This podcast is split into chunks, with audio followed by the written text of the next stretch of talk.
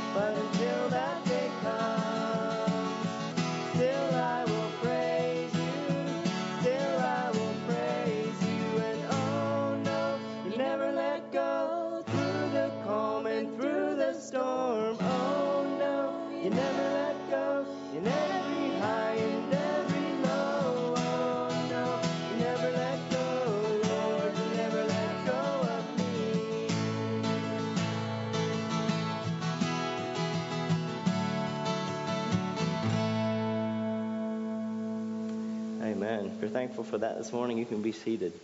I'd like to open it up this morning. If anyone has a testimony or something to share that the Lord's doing in your life or a prayer request, just feel free. It's always open for that.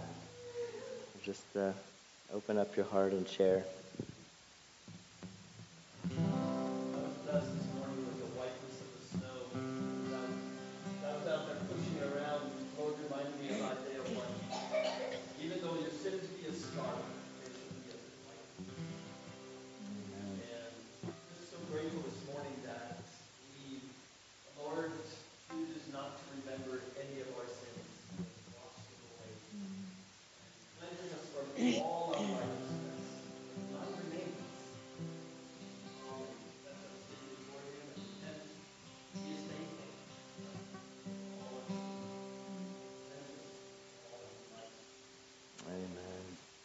You know, Phil, I've ta- um, thought a lot about that verse and just how um, they probably, like back then, wouldn't have had as many like white, bleached white um, clothing and stuff that we are, and so the the contrast of snow to typically like more natural fabrics and that kind of thing, like I imagine it's just startling. Even sheep, like you think sheep's wool is white, but it's oftentimes grayish or dirty or whatever, but yeah, I think that's really cool.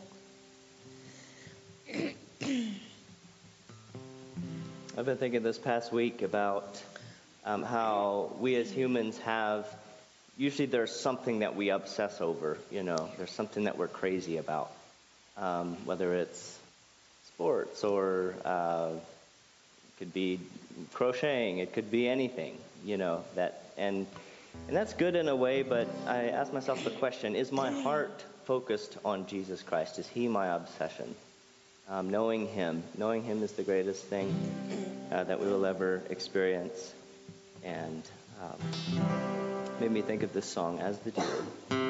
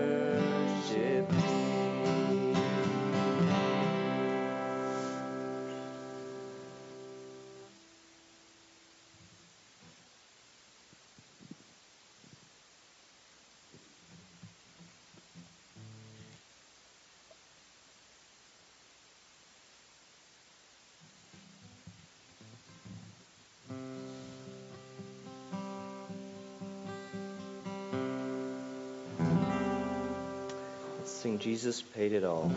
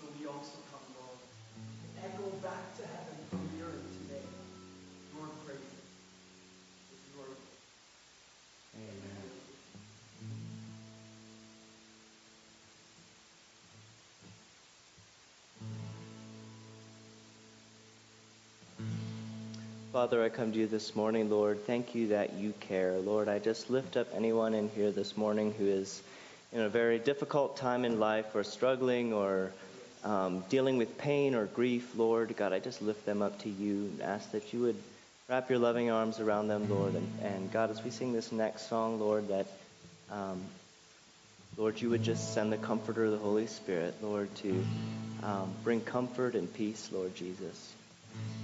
Thank you for, Lord, your care in our lives. In Jesus' name. Does Jesus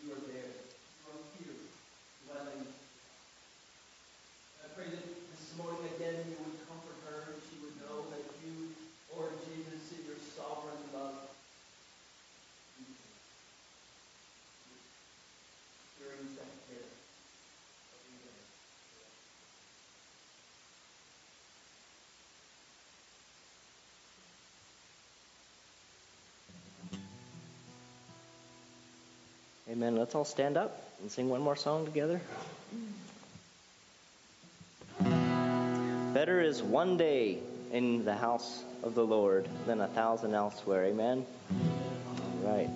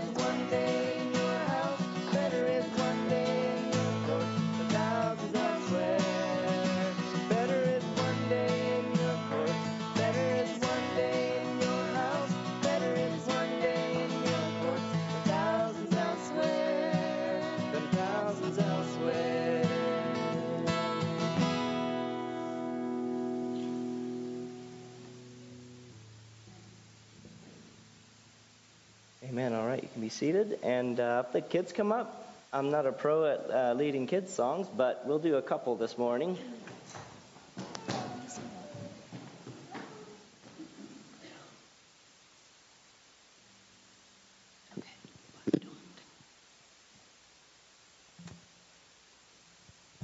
All right, well, my cord doesn't reach, so I don't think we need it anyways. I'm just going to come over here like this. We got to be able to hear them sing, right? Don't need to hear my guitar. All right. All right, well, um, do you know the song If You're Happy and You Know It? Yeah? All right. If you're happy and you know it, clap your hands. If you're happy and you know it, clap your hands. If you're happy and you know it, then your life will surely show it. If you're happy and you know it, clap your hands. If you're happy and you know it, stomp your feet. If you're happy and you know it, stomp your feet. If you're happy and you know it, then your life will surely show it. If you're happy and you know it, stomp your feet. If you're happy and you know it, say amen. If you're happy and you know it, say amen. If you're happy and you know it, then your life will surely show it. If you're happy and you know it, say amen. If you're happy and you know it, do all three. Amen. If you're happy and you know it, do all three. If you're happy and you know it, then your life will surely show it. If you're happy and you know it, do all three. Amen. Good job. All right, do you have a song, Sherry? No?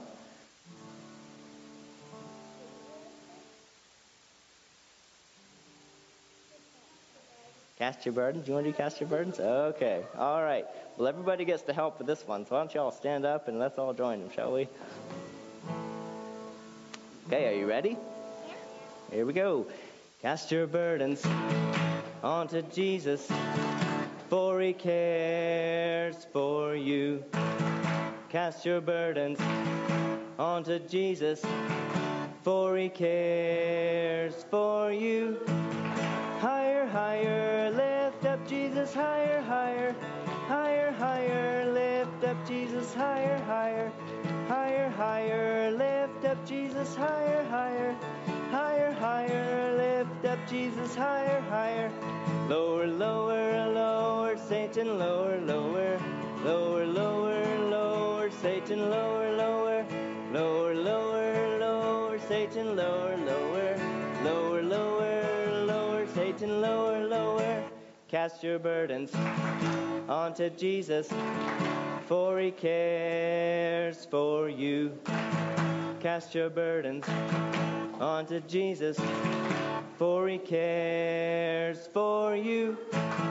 Higher, higher, lift up Jesus, higher, higher, higher, higher, lift up Jesus, higher, higher, higher, higher, lift up Jesus, higher, higher, higher, higher, lift up Jesus, higher, higher, lower, lower, lower, Satan, lower, lower, lower, lower, lower, Satan, lower, lower, lower, lower, lower, Satan, lower, lower, lower, lower, lower, Satan, lower, lower, higher, higher, lift up Jesus, higher, higher, higher, higher, lift up Jesus, higher, higher, higher, higher, lift up Jesus, higher, higher, higher, higher, lift up Jesus, higher, higher. Woo! Good job. Okay, you can be seated. You have one more? Jesus. it's both your song. It's all of our songs, right? all right, let's do Jesus Loves Me. Jesus loves me, this I know, for the Bible tells me so. Little ones to him belong. They are weak, but he is strong. Yes, Jesus loves me. Jesus loves me. Yes, Jesus loves me. The Bible tells me so. You want to do wrapped up, tied up? Can we do wrapped up, tied up, everyone? Yeah, all right.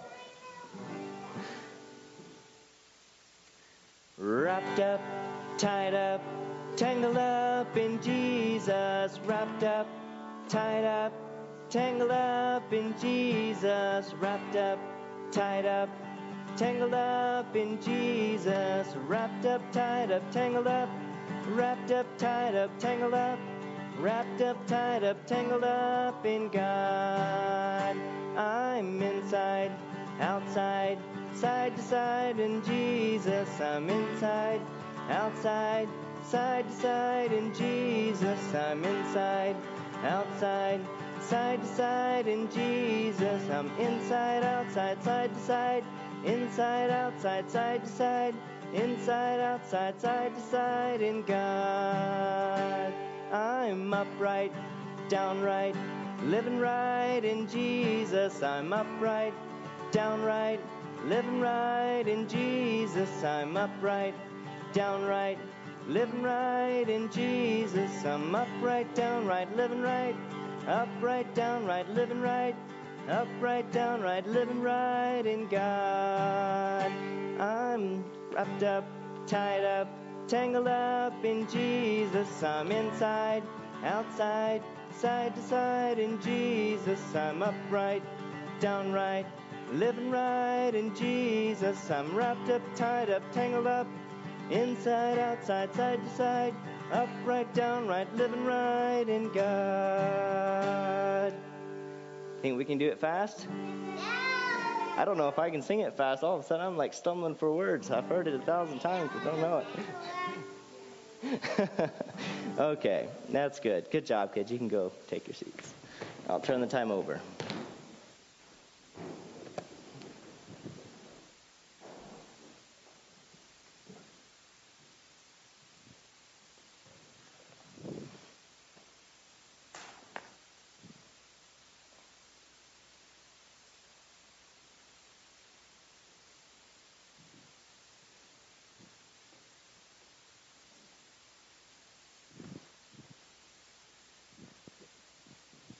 Amen. Thank you, Jason. Thank you for uh, putting up with my son's guitar playing up there. Hopefully, it wasn't too distracting for you. it means a lot to him for some reason. Well, welcome. Good to have you all here on a very cold, does that even describe it? Morning. Thank you all for braving the weather and uh, coming out to worship the Lord here this morning. Michael, what day is it today? Sunday? What else is it? What holiday is it? 14th? What hap- what's the 14th? Valentine's Day. Oh, are we supposed to sing happy birthday to Abe too? He's sinking through the floor, so maybe we'll let him go. Um, what's Valentine's Day? What do you know about that? celebrate our love for each other. Well, do you know? Do you know how it started? You know how Valentine's Day started?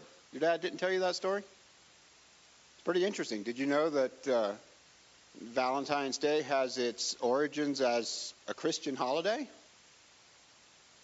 You didn't know that? Addie didn't even know that.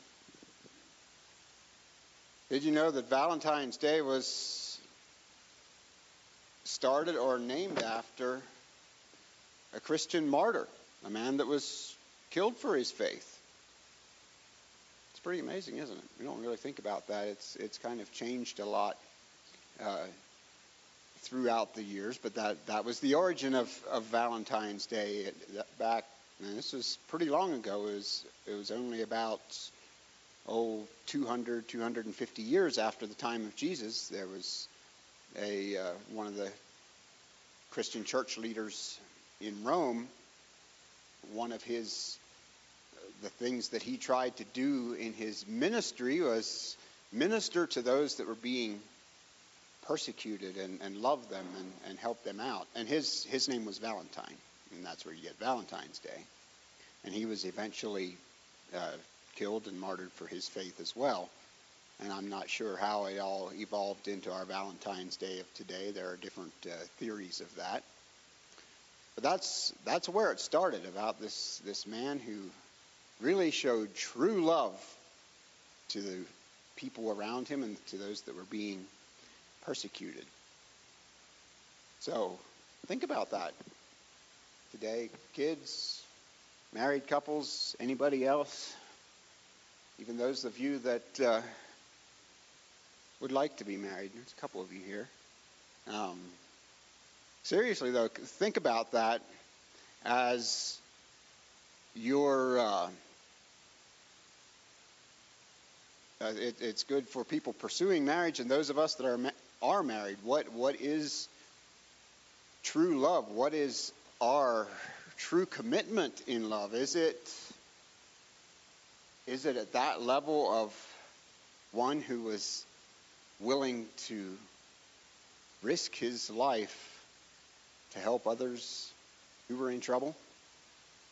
Does our love go that deep for whether it's our spouse or girlfriend or those around us? Is our love that deep? It's a good thing to think about not only today, but uh, throughout uh, throughout our lives. Is is our love that strong? And I'm thankful that as I grew up, I I had a very good example in my dad of what true love was and how he loved my mom. and uh, you heard Phil pray. My uh, my mom's here. My father is obviously not. He's in heaven in the presence of God after having left us several months ago. But after having selflessly loved my mom for 50 years, a little over 50 years of marriage, and uh, proven that selfless love in his life and passed that example on, on to me and others. And I'm, I'm thankful for that today of, of all days to, to have had that uh, godly example of, of love in, in our lives on, on a day like today when, when we celebrate love. Most of the world doesn't understand the true meaning of love and the celebration of it, but I believe that we do, and and I would encourage each one of us to to uh, celebrate that true love of God in our hearts and lives. For announcements, uh, as usual, we have our uh, meal after the service, and hopefully it's a nice hot meal because I'm still cold. There is plenty of coffee and tea and even some donuts back there as well, so uh, if you are cold or otherwise, please help yourself. And please do stay to our meal afterwards, and uh, we'll enjoy that time of fellowship as well. This Wednesday evening, the 17th, we have our monthly prayer and Bible study that will be here at the church. You are all welcome men, women, children, families, couples, anybody, neighbors, friends, invite everybody. It's open to uh, the public and anyone that wants to come for our monthly prayer and Bible study here, 6:30 Wednesday evening. Um, also, continue to be in prayer for those who are traveling, who are not here. Hopefully, those that are in Florida are praying for us that uh, we're surviving the cold while they're enjoying the sun and the beach. So, um, but uh, we're we'll try to be happy for them, but we'll be glad to have them back. Uh, I think they're Carrie's and John's are gone for several weeks yet. I'm not totally sure of their schedule, but do be in prayer for them. I think that's pretty much the announcements, so we'll uh, turn it over to Phil here for the sermon. And before we do that, let's uh, bow our heads for prayer. Thank you, Father, for this day that you have blessed us with. I thank you that uh, even on this cold, snowy day that the warmth of your love and your light and your life can still be alive and well in our hearts today. And I pray that that would be the reality for each one of us here today, that we would celebrate the love that you have given to us, your love for us, and in turn the love that we can have for each other. I pray that you would bless our time of fellowship here this morning as we look into the Word. I pray that you would open your Word to us and that we would be well fed and that we would be changed by your Word here this morning. I thank you in Jesus' name. Amen. And over to Phil.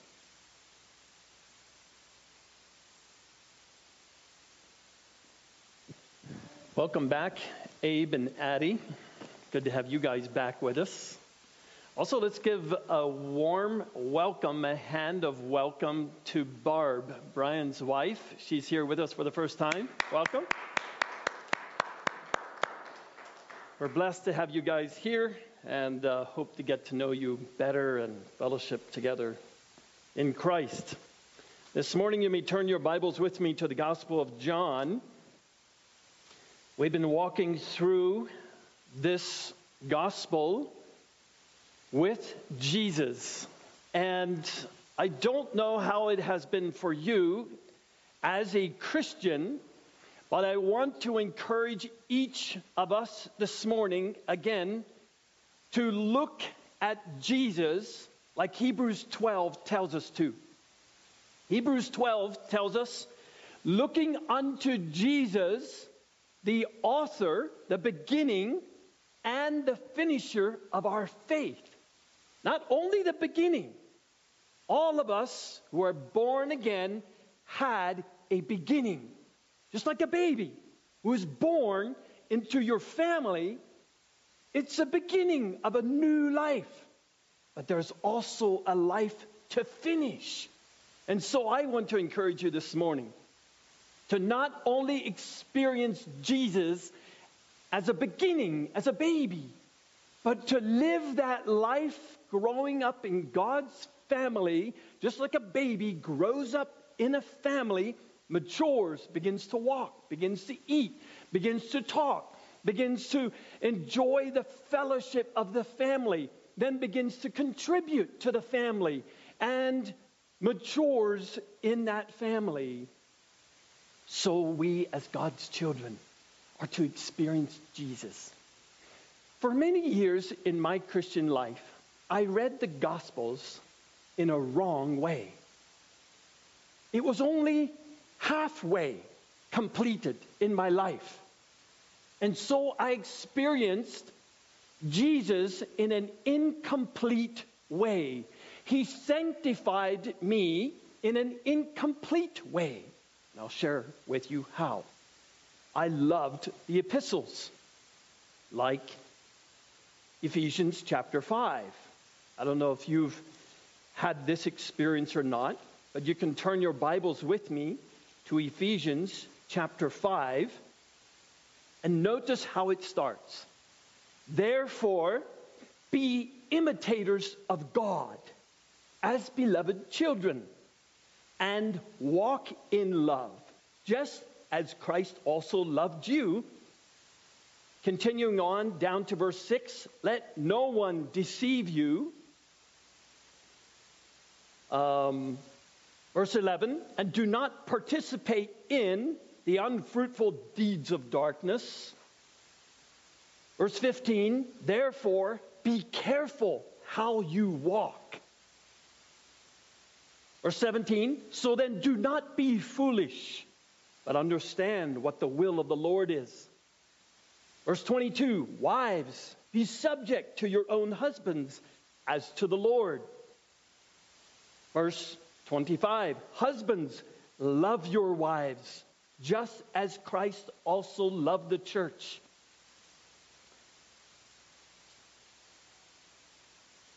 Chapter 6, verse 1 Children, obey your parents in the Lord, for this is right. You understand where I'm going? This is instructive teaching. It's a father looking at his sons and saying, Son, do this.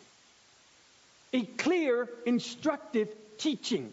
And all of us need that kind of teaching.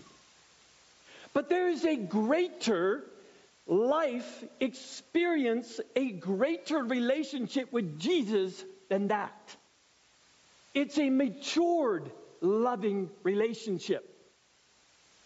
And the way that the Lord explains it to us is that we as children in God's family need instructive teaching. Clear, do this. Husbands, love your wives like this. Wives, submit to your husbands and respect them like this. Children, obey your parents like this. But the greater relationship is a married love. How many of you husbands look at your wife and say, honey, love me like this. Today, honey, I want you to do this. And this is how I want you to do it. How many of you wives look at your husbands and say, Honey, today I need you to do this. And we give him clear instructions of his honey-do list. We speak differently to each other in married love than we do instructive love to our children. That difference, dear brother, sister, dear child of God, is significant. It is greatly impactful in your relationship with Jesus Christ. Do not think there isn't a difference. There's a big difference. And so, if you are still like a child, only receiving instructive love from your Father in heaven, the Lord Jesus is inviting you today to marry him, to enter into a married love relationship where much of the expectation doesn't even need to be spoken. It's communicated on a higher level. It's communicated in a way where it's called matured love. It's, much of it is unspoken. Now, it is communicated as well, but it is led by sacrifice. It's a love which lays down its life for each other. I don't expect my children to love me like that. But my wife and I love like that every day. We're talking about love today. Dear brother, sister, if you've read the gospel or God's word and you're looking for instructive love, you're doing well. But Jesus is inviting us into a greater love relationship than that. All the way back through the prophets, the Lord spoke to Israel, inviting them into this love. In Hosea chapter 2, the Lord says to Israel, Israel was straying away from this love, and they were being drawn into other relationships. That distracted this kind of loving relationship.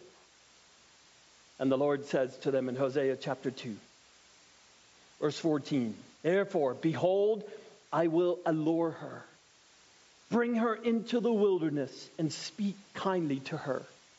And if you want a more graphic description of God's relationship that Jesus wants with you, go to the Song of Solomon and read chapter 4 and all the others where it speaks of a bridegroom coming to his bride and the bride responding to her bridegroom. And if you find yourself not being able to relate to Jesus that way, if you find the love story of Solomon in the Song of Solomon a bit graphic and weird, and just, wow, that was Solomon and all his loves. Dear child of God, I want to invite you to walk through the Gospel of John in that relationship. Where Jesus isn't only a beautiful story, and you're not just looking for instructive, do this, but you're pursuing a relationship with your bridegroom in heaven through his life. Through his life, through the example of his love, through his teaching, but more than that. That's only halfway. The more matured, complete relationship is when we see, as the Gospel of John begins in verse in chapter one, where he says, "The Word was made flesh, and he dwelt among us, and we beheld his glory, that as of the only begotten Son of God." And then something happens to me when I see Jesus and experience him this way. Look what happens in chapter 1. John says, verse 15 John bore witness of him and cried out, saying, This was he of whom I said, He who comes after me has a higher rank than I, for he existed before me. For of his fullness we've all looked at. Is that where you are today? You've seen his fullness. Oh, my dear child of God, there is something for you to experience with Jesus more than just looking at him. Look what he says. For of his fullness we have all received. Jesus said in John 14, speaking of the relationship he wants with those who are his disciples, he said, If you keep my commandments, you love me. And if you love me this way, I will do something. I'm not just going to stand up here and talk to you. I'm going to come and I'm going to move in with you and I'm going to kneel down and promise my life to you. And I will never leave you. I'll be your husband. And I want to move in with you, by the way, and live with you forever. I want to have a family with you. I'm going to do life with you. That's what Jesus said in John 14. He said, Not only will I do that, but oh, guess what? I'm going to take you into my family. And the Jews understood this very well because in their culture, when a man married a woman, he went and got her and he brought her over to his family, and she became his, a part of his tribe. The whole clan accepted her and received her into the beloved of the family. And that's what Jesus said will happen. My Father also will come, and he will love you, and we'll have fellowship together. Have you experienced that with Jesus today? When you woke up, did you wake up with him in the beloved, in his house, where this body is his dwelling place? Paul says to the Corinthians, Don't you know? You are the temple of the living God.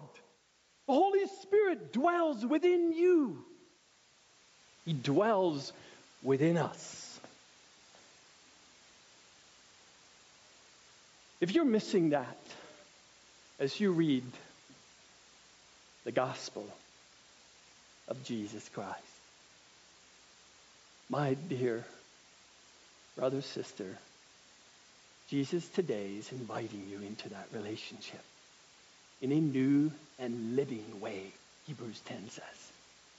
In this new and living way where you don't need to go to the temple anymore and bring your sacrifice to the altar and have a priest who does it for you and draws near to God for you and goes into the most holy place and makes intercession for you you have your intercessor living in your home where you dwell, your body. And when you begin, when we begin to walk through the gospel with Jesus this way, the same thing that happened to those two men walking on that road to Emmaus in Luke chapter 21 happens to us. They were walking along, and there were all kinds of weird and strange things happening around them. They didn't understand what was going on. This Jesus they thought was the Messiah somehow was crucified and was buried, and, and some said he had risen from the dead, and they were walking and talking about all these things, and something happens to them. You remember what happened? A man joined them. They must have come to, come to a Y in the road, and all of a sudden, Jesus joined them. And he began to explain to them the scriptures.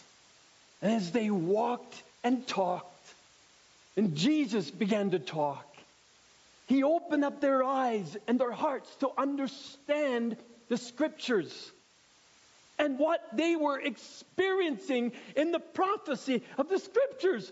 They were a part of prophecy, they were experiencing God's word come true in their life, and they didn't know it. until Jesus showed up and explained it to them, walked with them. And then all of a sudden, Jesus revealed himself. It's me. And oh, they reflected back on that and they said, Something happened to us. Did not our hearts burn within us while he spoke as we walked on the way? And that's still what Jesus does for you and me. When we come to his word, not only to receive instructive word, but to experience his very life, his love, the love of a bridegroom, where he moves in, and this becomes a part of my story with Jesus. This is not just the story of John and Jesus and all of these other people mentioned. I'm a part of this story. I am also experiencing prophecy fulfilled today in my life. What God has promised is happening to me today. When he says in Hebrews chapter 8, and in those days, I will be different to them. The old covenant wasn't good enough. So I brought in a better covenant, a better promise. You know what the better promise is? Instead of just giving us instructive word through teachers, God promises, I will write my law on their mind and on their heart, and I will be a father to every one of them, from the least to the greatest of them. You can be an immature little child and know God that way. You can today be experiencing the fulfillment of that covenant promise. If that doesn't make your Bible come alive to you and make it a part of your life, then you're dead. You're dead in your sins and your trespasses and you need to become born of the Spirit of the living God, born again. John chapter 6, we looked at last Sunday. Those who eat my flesh, he, verse 56, who eats my flesh and drinks my blood abides in me, and I in him. And Jesus continues to speak these words. It is the Spirit, verse 63, who gives life. The flesh profits nothing. The words that I have spoken to you are spirit and they are to be experienced. Life. They're to be lived. Ah, but then Jesus recognizes something. Verse 64. But there are some of you who don't believe this. And in the world today, we live among disciples of Jesus where some of them are saying, I don't believe it. I don't believe it.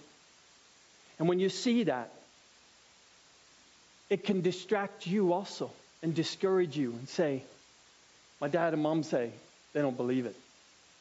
I haven't seen them live this way. My brother tells me, I don't believe it. You're full of it. You're too, too crazy about this. You're too radical. Live a little. Even your pastor in your church might tell you that. Oh, you're becoming a little radical in your love for Jesus. Use some common sense. Be normal. This is happening. And Jesus recognized it was happening to him right then and there. It still happens to us. There are some of you who do not believe.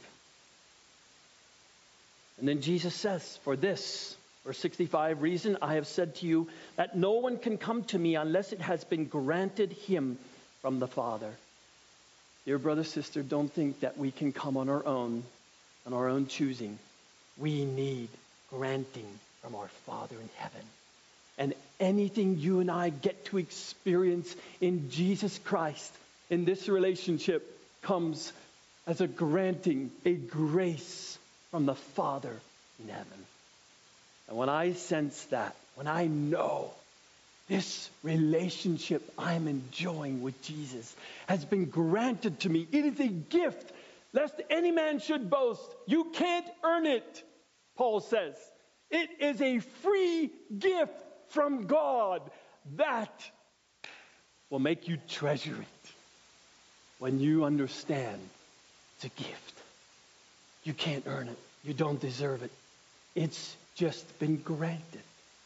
And that will also sober us to not take it for granted, but to experience it, to treasure this relationship as a gift. That's married love. I can't earn her love. I could serve her. I could give her everything she wishes. I could go and earn a million dollars and bring it back and put it into the bank to her. I could buy her a new car, a new house. I could give her everything that this world have to offer to try to get her to love me like this. Do you know I've talked to married couples like that? They had, she had everything she could wish for, except for one thing his affection, his fondness. Affection, Lucas, means how do you describe affection? His attention, his love that cared. When she talked, she just wanted him to stop and listen and care. And I heard that woman say to her husband and to me, He doesn't love me. And he looked at her and said, Are you kidding me? And he looked at me and said, That's what she always says. But I give her everything she wants. What do you mean I don't love her? She's impossible. And then we talked about what was lacking. What was lacking? Time. Listening ear. Caring heart. Doing life together was missing. He was busy out there making money, giving her all the gifts, but he couldn't earn her love. Love is a return to love.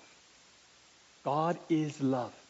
And the only way you and I get to experience his love is if we understand it's a return to love. We love him because he first loved us.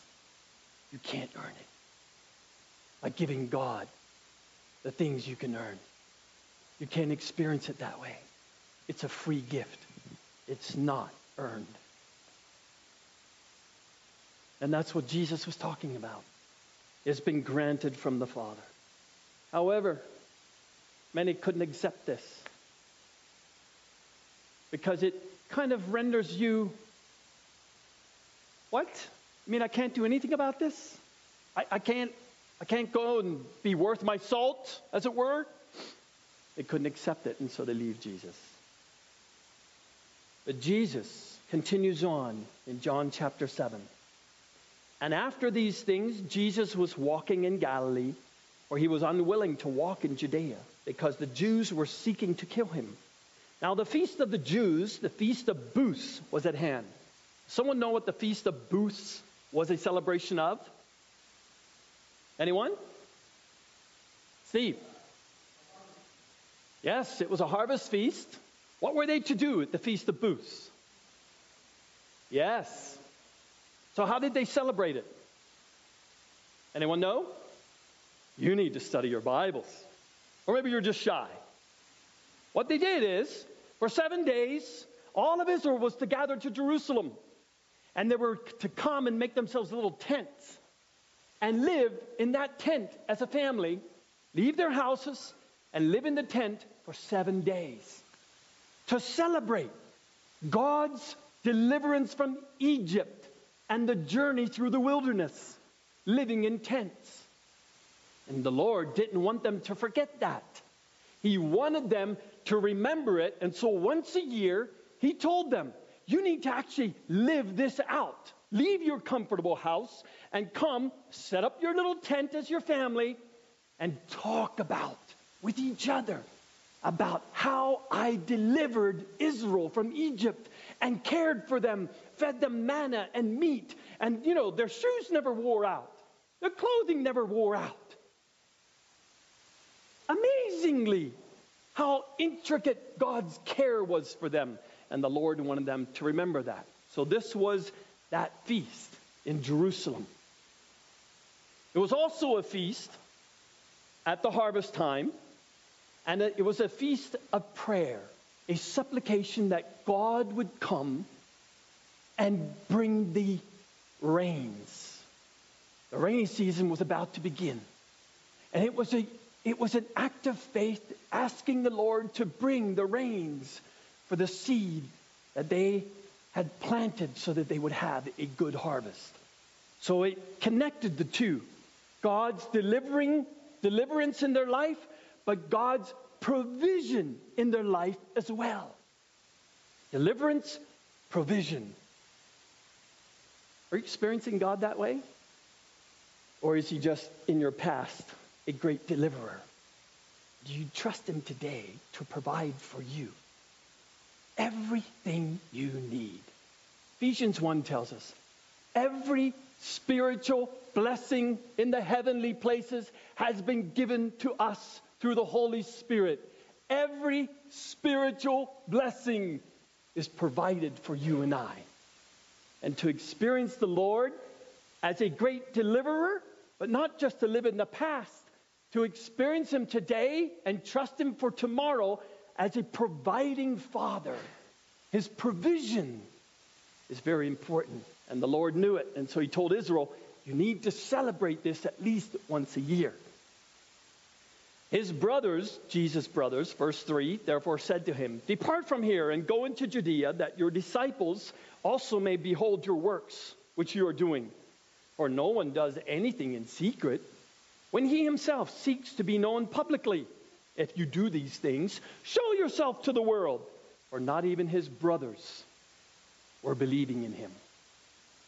Have you experienced that with Jesus? Your close friend, maybe even your brothers, your physical brothers and sisters, don't believe how you're experiencing Jesus. They look at you and say, Oh, well, if you really are a disciple of Jesus, go do this, show yourself to the world. They put expectations upon you of how what this is supposed to look like. But Jesus as our perfect example, was not controlled by his earthly family. He only listened to one voice, his heavenly Father's. Like he told us earlier in John chapter 5 I only do the will of my Father. I came to do his will. So he had his ears set on there. And so he responds Jesus therefore said to him, My time is not yet at hand, but your time is opportune, always opportune. The world cannot hate you, but it hates me because I testify of it that its deeds are evil. Go up to the feast yourselves. I do not go up to this feast because my time has not yet fully come. So the disciples, so his brothers said, Okay, we're going. And Jesus, having said these things to them, he stayed in Galilee. But when his brothers had gone up to the feast, and he himself also went up not publicly, but as it were in secret. That's a bit strange, isn't it? Jesus had just got done telling his brothers, No, you go. I'm staying. And he sneaks in. Has Jesus ever done this to you? Do you know this Jesus? Or is this Jesus strange to you? Has he ever done this kind of thing with you? Made a fool of you, as it were told you to tell someone, no, I'm not going. And then a day later, led you to go after all. And you're thinking, wait, Jesus, this makes me look like a complete fool. What are they going to say now to me? What, you, what, you lied to us? What, you changed your mind? You're unstable? Don't you even know what you're doing? Jesus does this to you and me. This is his way with us. And you and I must be humble like he was. His father led him this way to relate to his brothers like this. Jesus didn't lie. Jesus lived momentarily by listening to his father. He had not heard his father say, Go. So he said, I'm staying. And Jesus gave his own perspective on that. You know, I know they want to kill me. The world doesn't hate you, but I, I testify of their deeds. And perhaps the next day his father said, Go, son. And Jesus goes. He goes. Expect Jesus to do this with you. He's done it many times with me. He does it like this to humble us many times. And also to test those around us in that relationship, in our relationship with Christ. When his brothers had gone up to the feast, then he himself also went up, not publicly, but as it were in secret. The Jews, therefore, were seeking him at the feast and were saying, Where is he? And there was much grumbling among the multitudes concerning him. Now, they weren't supposed to be there grumbling about Jesus. They were supposed to be there celebrating God's deliverance. And their deliverer was among them, and they didn't know it. The first promise that God gave concerning Jesus, his son, in Matthew, I'll show you this. The first promise he brought to earth. In Matthew chapter 1, the angel was speaking to Joseph. Verse 20, but when he had considered this, behold, an angel of the Lord appeared to him in a dream, saying, Joseph, son of David, do not be afraid to take Mary as your wife, for that which has been conceived in her is of the Holy Spirit. And she will bear a son, and you shall call his name Jesus, for it is he who will save, or the word is deliver, his people from their sins. The first promise about Jesus given to Joseph. He will deliver his people from their sins. Yet the people were here. The deliverer was among them, and they grumbled, Who is this guy? Even his own siblings, whom Joseph and Mary, I'm sure, had taught this is the Messiah. This is he. This is Jesus. But they didn't believe. They were grumbling. He is a good man, some were saying. Others were saying, no, on the contrary, he leads the multitude astray. Yet no one was speaking openly of him for fear of the Jews. But when it was now the midst of the feast, notice, it was the middle of the feast. Jesus is a timely person on purpose. And just when you think you're in the middle of what your relationship is with God, whatever you're celebrating, you can expect Jesus to show up right in the middle of that experience.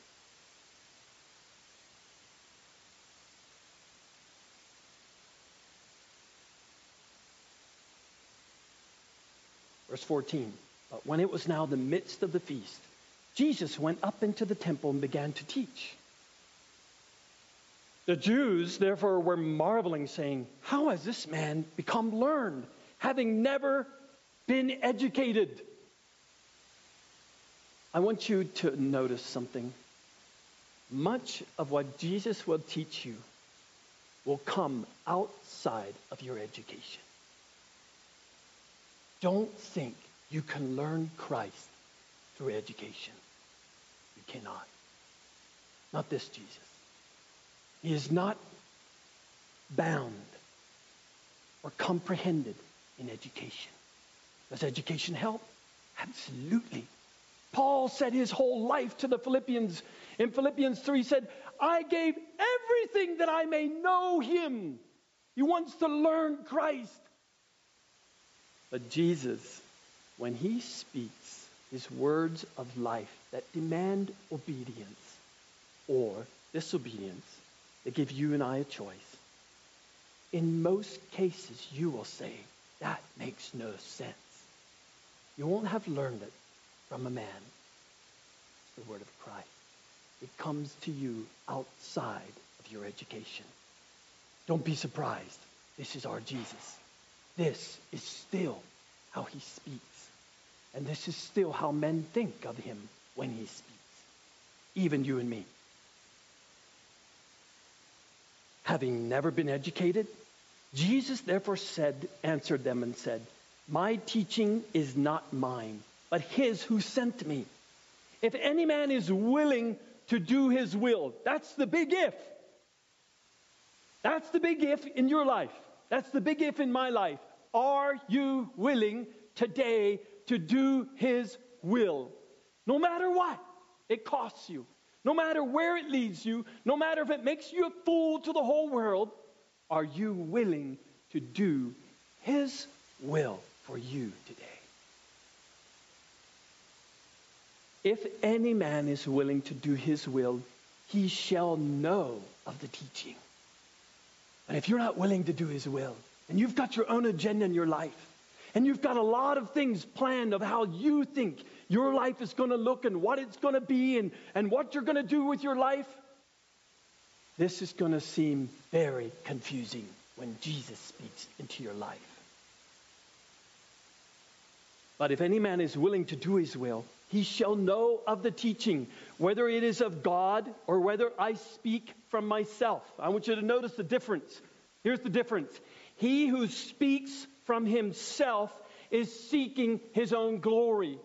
If I'm here this morning and I want you to think well of me as I'm sharing with you, and I'm seeking my own glory somehow in my experience with God, the teaching will be from me and it won't be true. Look what it says. He is seeking his own glory. But he who is seeking the glory of the one who sent him, you and I are sent ones. If we have been redeemed into God's family, 2 Corinthians chapter 5 says, we are ambassadors in Christ's stead to reconcile the world back to God. Now it's our turn, and this is our commission. And so we must seek his glory, but he who is seeking the glory of the one who sent him, he is true, and there is no unrighteousness in him.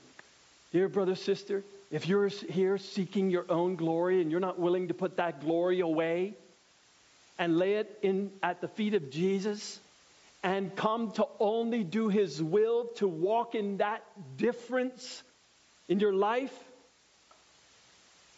then you want many of the words and the relationship that Jesus wants to lead you into won't make sense to you, and you probably won't go. You probably won't go because all of us have this choice to seek our own glory, even in ministry to each other in my love to my wife and my boys, in my love to you as the saints, in my relationship at work. I may do something well because I want that person to think I'm a Christian, or I want him to send me a good review on Google. What? Why are you doing? Whose glory are you seeking in your life? You can do well and serve God, but for your own glory. And you won't experience His will for you because you won't know the difference of the teaching. All of this teaching you'll take in for your own glory. And that makes for a very self centered Christian. And that's pretty natural for all of us. I see it in my own life, I've seen it in my ministry. I've seen it in my workplace, I've seen it in my home. And unless I'm willing to identify that in my heart and hear when Jesus addresses it, says, Phil, you're doing this for your own glory. You need to repent from that and come only to do my will and seek my glory.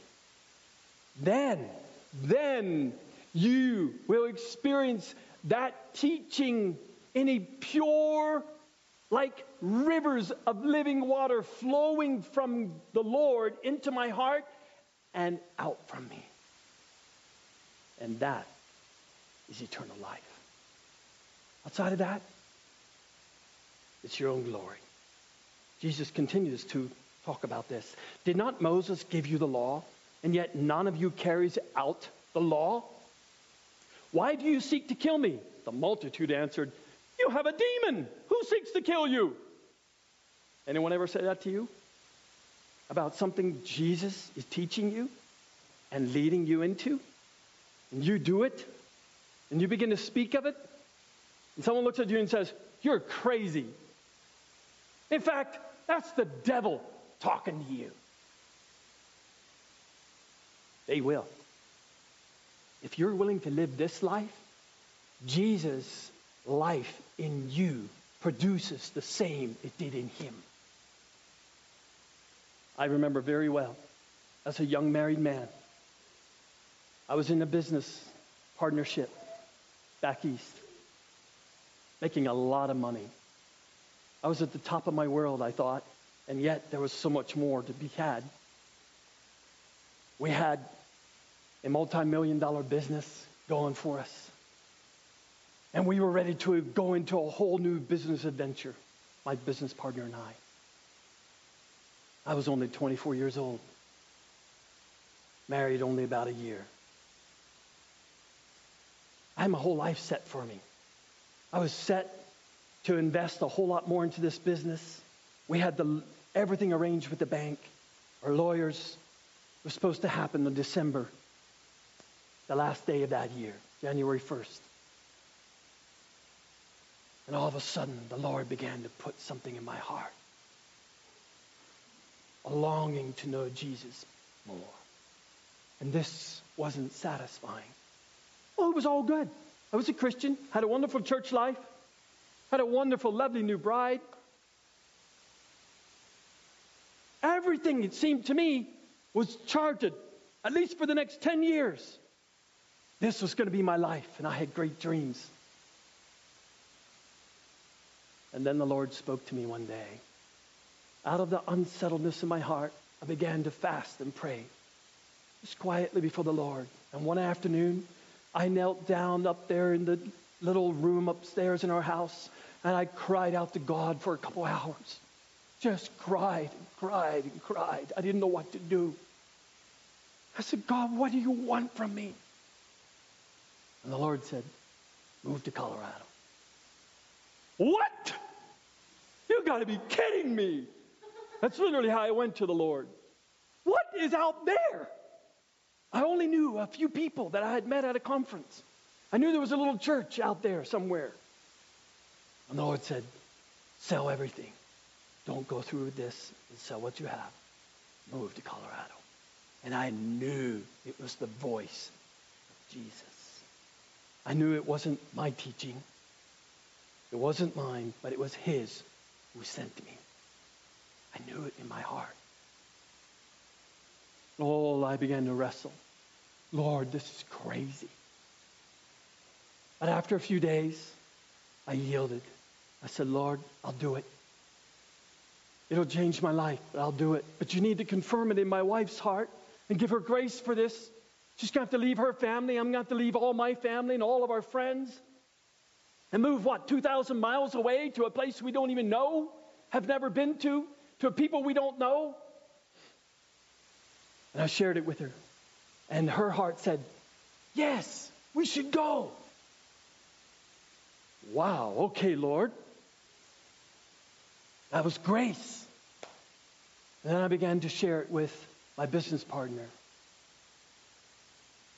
And he looked at me and said, You're crazy. Do you know what you're doing to me? You're upsetting my whole life.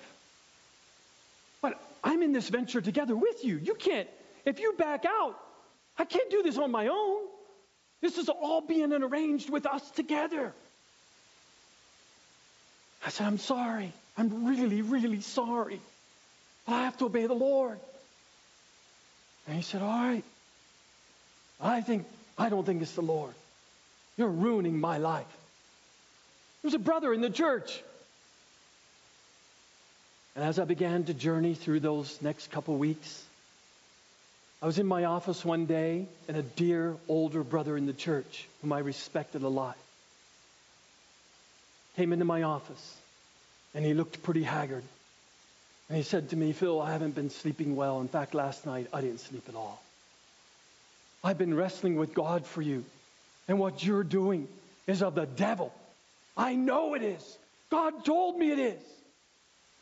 It's not of Jesus. You're hearing wrong. You're deceived. You're letting all of us down. Many of us work here. We need this business in the church, and if you don't buy it and go through with this, it's going to be sold in the marketplace, and some ungodly man's going to buy it, and we all of our jobs are in the air. This is of the devil.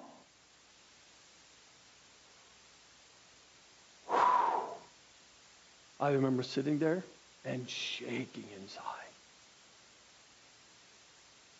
But sharing with him, I don't believe so. I'm sorry you feel that way. But I went back to the Lord, cried out to God, Oh, my Father, I need to hear your word, your loving confirmation. And the Lord would give me a peace that he tells us in Philippians chapter 4 that surpasses all understanding. You don't understand it, but it's reigning in your heart. And I went through with it. And some years later, we moved, and the Lord worked things out. There were a lot of changes that happened to a lot of people's lives, mostly in mine. And as I moved out here, as we moved out here, the Lord began to call us to ministry and, and to share His word. And three, uh, no, it was probably five years later. I think it was in 2003 or so. I was asked to go back to my home place for a whole week to share the Word of God in a tent meeting crusade. And as I went, I was trembling because these were my old friends I grew up with. These were the people I had let down. How was I going to stand up and share the Word of God to them? But I did. And I remember getting up and just crying out to God, Lord, you got to put a word in my heart. And I just opened up the Bible that week, all week long, and just preached out of from my heart in faith. And those brothers, many of them, came to me that week and said, Phil, now we know God called you. In fact, something astonishing happened. The banker who was going to loan us the money who we also let down. And he didn't go through with that loan, and so it cost him too. Came one night. I'll never forget as he sat there. And as I was sharing the word, I seen him and I was shaking inside, thinking, Oh Lord, you know how I left this guy down. How I must have disappointed him. He was a believer, and I knew he was a believer. And afterward, the Lord moved among us. And we drew near to God, and there was revival in our hearts that, that night. And, and he comes up to me and he grabs a hold of me and he's weeping and weeping. And I'm thinking, I don't know what this guy's going to say to me, but boy, he's really emotional about it. And he says, Phil, now I know God had called you back then. I wrestled with this for a long time. But I know as I sat here and listened to the Word of God and you sharing it, that flowing through you, it ministered life to me. And God said to me, This is why I called him. It was for one of this reason, for this purpose. Away from the business to sharing my word of life with people. We wept together and we prayed together. It's just one experience, a little testimony of how God is working it out in my life. I'm sure you have yours too. But this I want to strengthen in faith for you, dear brother, sister, dear child of God. This is what Jesus wants to live out in our lives. This is what he was living out in his life. He says, in verse 24, do not judge according to appearance, but judge with righteous judgment. Verse 25, therefore some of the people of Jerusalem were saying, Is this not the man whom they are seeking to kill? And look, He is speaking publicly, and they are saying nothing to him. The rulers do not really know that this is the Christ, do they? However, we know where this man is from, but whenever the Christ may come, no one knows where he is from. Jesus therefore cried out in the temple, teaching and saying, You both know me, and you know where I am from. I have not come of myself, but he who sent me is true, whom you do not know. I know him because I am from him, and he sent me. They were seeking, therefore, to seize him, and no man laid his hand on him because his hour had not yet come. But many of the multitude believed in him, and they were saying, When Christ, when the Christ shall come, will he will not perform more signs than those which this man has, will he? The Pharisees heard the multitude muttering these things about him, and the chief priests and the Pharisees sent officers to seize him. Jesus therefore said, For a little while longer I am with you. Then I go to him who sent me. You shall seek me and shall not find me, and where I am, you cannot come. The Jews therefore said to one another, Where does this man intend to go, that we should not find him? He's not intending to go to the dispersion among the Greeks and teach the Greeks, is he? What is this statement that he said? You will seek me and will not find me, and where I am, you cannot come. Now, on the last day, the great day of the feast, Jesus stood and cried out, saying, and this was the day when they celebrated the outpouring of the water. And one of the priests would get a big jug of water and he would pour it in the middle of the temple, pour it out into a pan. And this was to signify and to cry out to God, bless us with the rains, bless us with provision. On that day, this is very significant. On that day, can you imagine the crowd gathered around and Jesus is there and everyone's watching the priest? And it's probably all quiet in the temple. And everyone in their heart is praying, Yes, Lord, bless me, bless my crops, bless my gardens, bless us, Lord, with financial wealth and a good harvest. It's all quiet. After the priest had poured the water, Jesus stood and cried out, saying, if any man is thirsty, let him come to me and drink. He who believes in me, as the scripture said, from his innermost being shall flow rivers of living waters. That guy is crazy.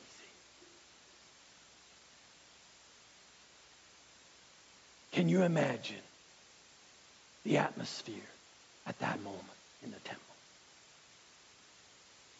Yes, you can. Because this is exactly what Jesus does to you and me. In the middle of our supplication, crying out to God for a harvest, you and I will hear these words spoken into our hearts. If you believe in me, you're thirsty. You want something from me. Come to me. Come to me and drink. And if you believe in me, as the scripture said, from your innermost being will flow eternal life. The life of the Holy Spirit will flow from your words, will flow from your love, will flow from your service, will flow from your innermost being. It will flow rivers, not a trickle, rivers of living water. But this he spoke of the Spirit, whom those who believed in him were to receive. For the Spirit was not yet given because Jesus was not yet glorified. Have you received the Holy Spirit like this. In your deepest need, in your heart's cry to God for your provision. Jesus is speaking these words into your heart. Will you believe him? Or will you grumble at them? Really, Lord? Seriously? You can't be serious. Will you be shaken in your faith when other people tell you you have a demon? You're crazy.